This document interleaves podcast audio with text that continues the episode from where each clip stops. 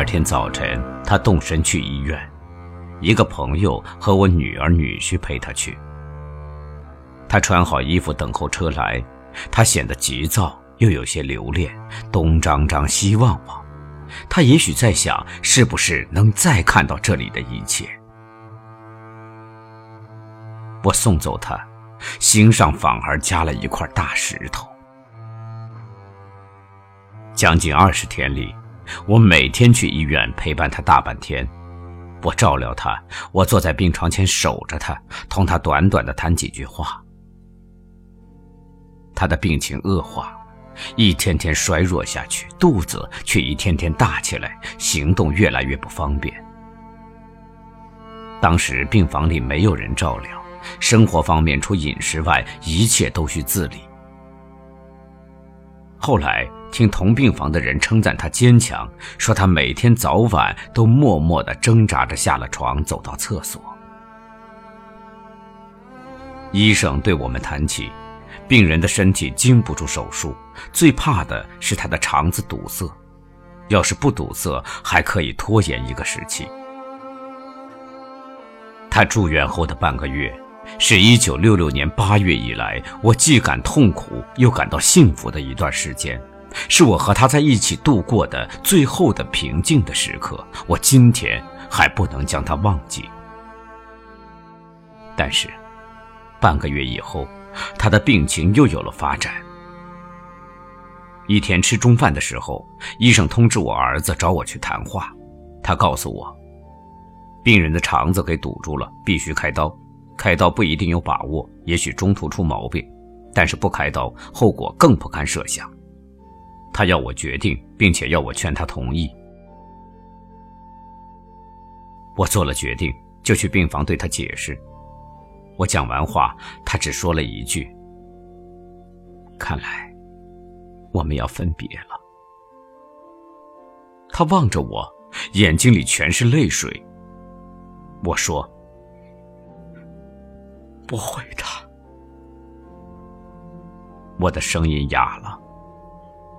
借着，护士长来安慰他，对他说：“我陪你，不要紧的。”他回答。你陪我就好。时间很紧迫，医生护士们很快做好了准备，他给送进手术室去了。是他的表侄把他推到手术室门口的。我们就在外面走廊上等了好几个小时，等到他平安的给送出来，由儿子把他推回到病房去。儿子还在他身边守过一个夜晚。过两天。他也病倒了，查出来他患肝炎，是从安徽农村带回来的。本来我们想瞒住他的母亲，可是无意间让他母亲知道了。他不断的问：“儿子怎么样啊？”我自己也不知道儿子怎么样，我怎么能使他放心呢？晚上回到家。走进空空的、静静的房间，我几乎要叫出声来。一切都朝我的头打下来吧，让所有的灾祸都来吧，我受得住。我应当感谢那位热心而又善良的护士长，他同情我的处境，要我把儿子的事情完全交给他办。他做好安排，陪他看病检查，让他很快住进别处的隔离病房，得到及时的治疗和护理。他在隔离病房里苦苦的等候母亲病情的好转。母亲躺在病床上，只能有气无力的说几句短短的话。他经常问：“糖糖怎么样从他那双含泪的眼睛里，我明白他多么想看见他最爱的儿子，但是他已经没有精力多想了。他每天给输血打盐水针，他看见我去，就断断续续的问我：“输多少 cc 的血呀？该怎么办？”我安慰他：“你只管放心。”没有问题，治病要紧。他不止一次的说：“你辛苦了。”我有什么苦呢？我能够为我最亲爱的人做事情，哪怕做一件小事，我也高兴啊。后来他的身体更不行了，医生给他输氧气，鼻子里整天插着管子。他几次要求拿开，这说明他感到难受。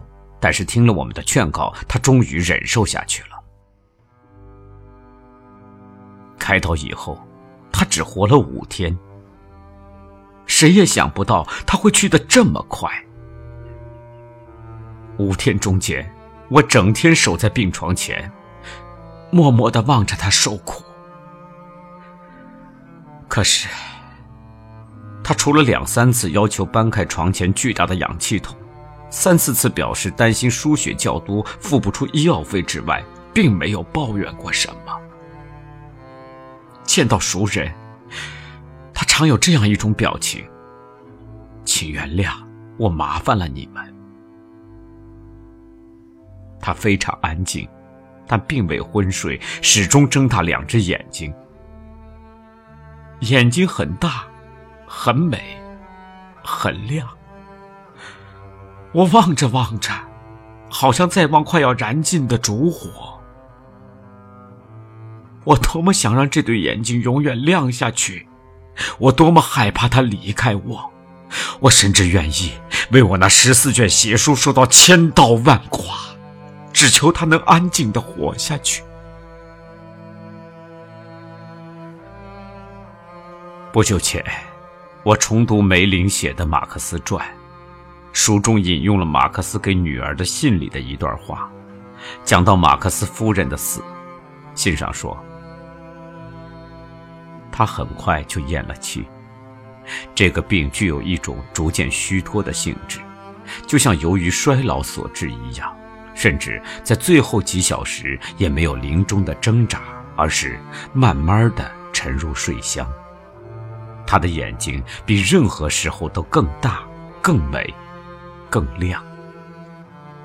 这段话我记得很清楚。马克思夫人也死于癌症。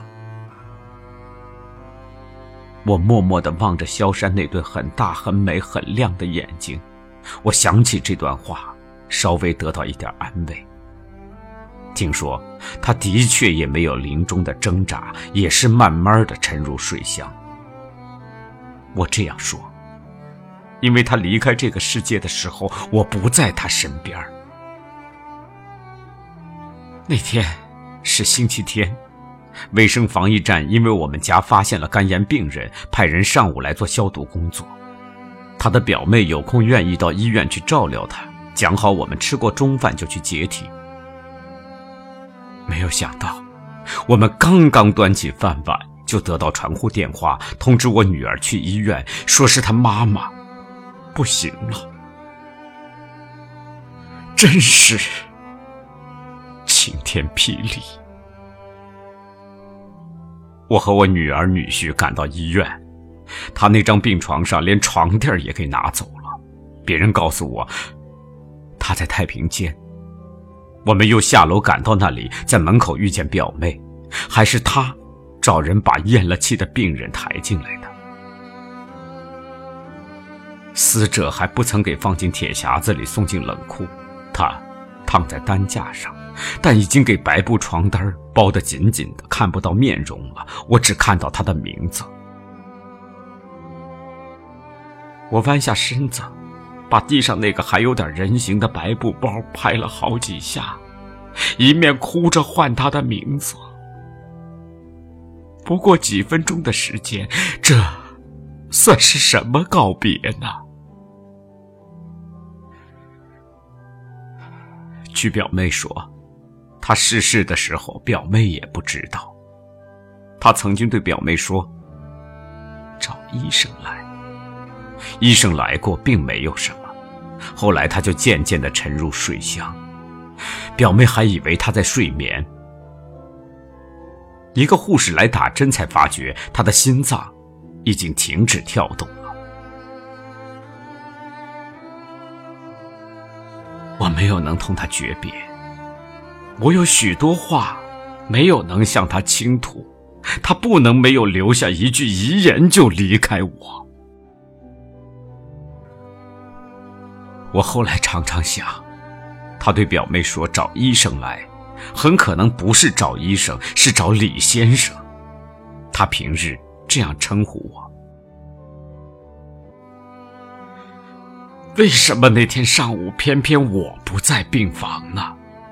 家里人都不在他身边，他死的这样凄凉。我女婿马上打电话给我们仅有的几个亲戚，他的弟媳赶到医院，马上晕了过去。三天以后，在龙华火葬场举行告别仪式，他的朋友一个也没有来。因为一则我们没有通知，二则我是一个审查了将近七年的对象，没有悼词，没有吊客，只有一片伤心的哭声。我由衷感谢前来参加仪式的少数亲友和特地来帮忙的我女儿的两三个同学。最后，我跟她的遗体告别，女儿望着遗容哀哭。儿子在隔离病房，还不知道把她当做命根子的妈妈已经死亡。值得提说的是，他当做自己儿子照顾了好些年的一位网友的男孩，从北京赶来，只为了看见他的最后一面。这个整天同钢铁打交道的技术员，他的心倒不像钢铁那样。他得到电报以后，他爱人对他说。你去吧，你不去一趟，你的心永远安定不了。我在变了形的他的遗体旁边站了一会儿，别人给我和他照了相。我痛苦的想，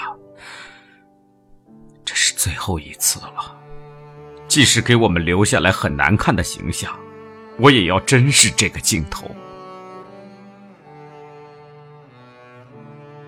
一切都结束了。过了几天，我和女儿、女婿到火葬场领到了他的骨灰盒，在寄放室寄存了三年之后，我按期把骨灰盒接回家里。有人劝我把他的骨灰安葬，我宁愿让骨灰盒放在我的寝室里。我感到他仍然和我在一起。